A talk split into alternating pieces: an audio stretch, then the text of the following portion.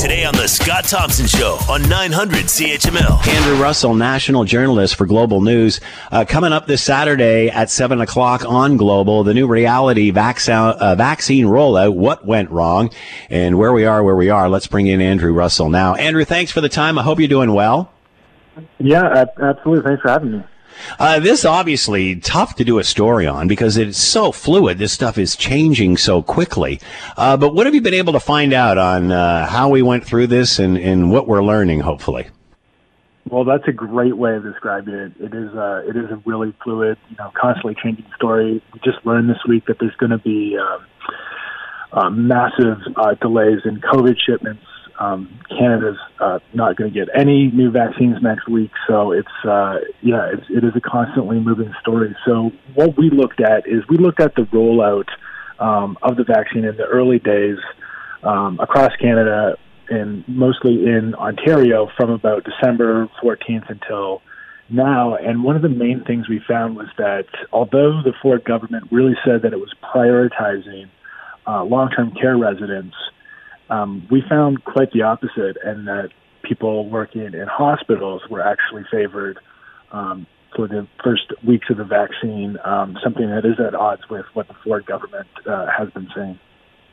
So, uh, elaborate on this. So, uh, uh people, uh, obviously, these initial doses uh, this was the Pfizer vaccine had to be had to be initially uh, administered within those uh, certain sites and such. A lot of them, oh, I think they were all at, at, hospitals and such. So who was getting the doses? We certainly did hear of uh, you know the odd CEO slipping in there and, and rolling up the sleeve, but um, uh, again, initially we know that these doses could not be moved uh, into the homes until uh, until afterwards, and that the uh, people who were getting jabbed with this had to actually go to uh, the destination in order to get these shots. It, how does that factor into any of this? That's right. So when the Pfizer vaccine was first approved in Canada, it came with really strict guidelines around transportation and what a lot of people have heard, you know, that need to keep it needs to be kept in super cold storage around, you know, minus 70 degrees. Um, but what we found was that depending which province you lived in, uh, each province took a different route. So we know yeah. that Quebec made a really important decision to put uh, vaccine distribution sites directly into long-term care homes. About half their sites went into long-term care homes.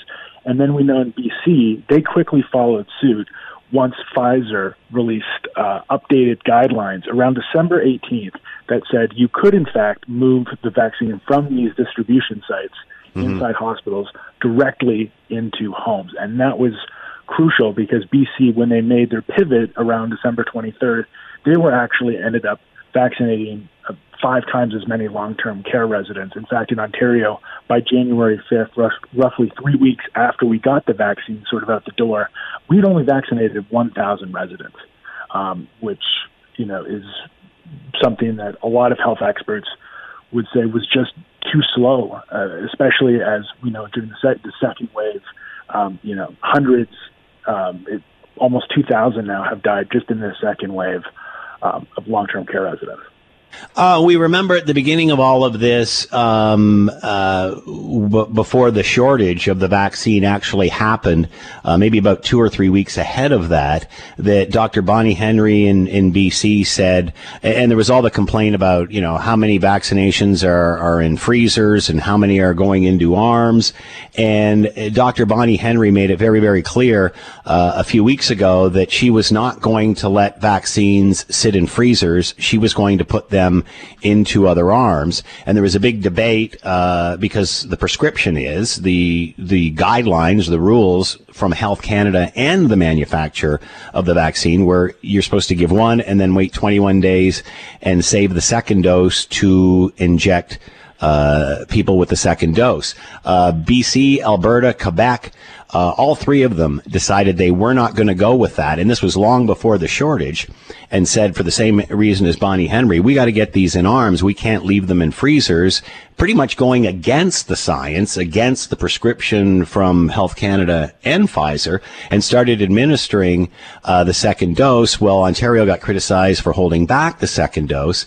Now we find ourselves in, and as you mentioned, no doses coming next week. And the first week of February, we're only getting one fifth of what uh, we were initially promised. So at the end of the day, was it smart to, to jump with that second dose and get rid of it uh, and ignore the guidelines of Health Canada and Pfizer?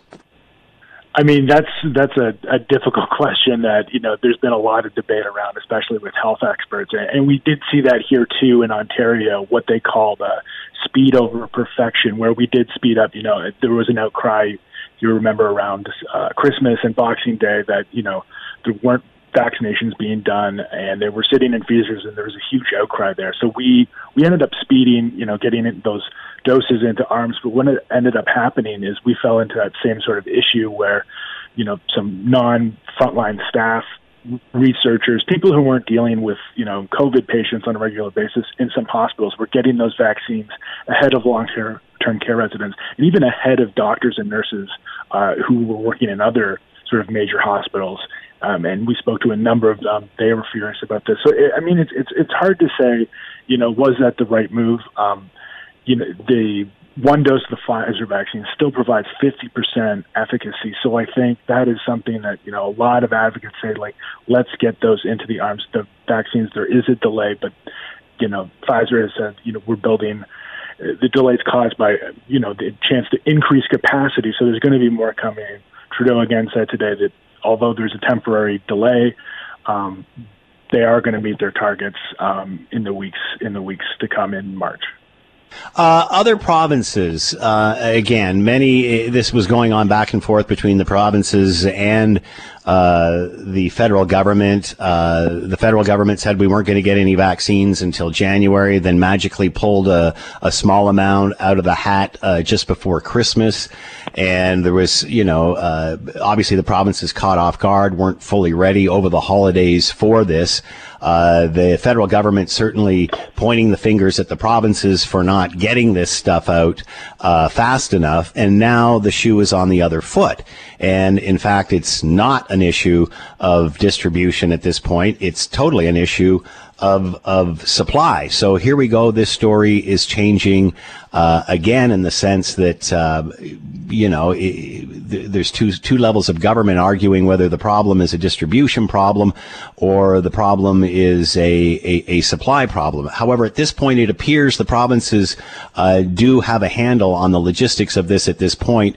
From when the next shipment comes in, is that accurate?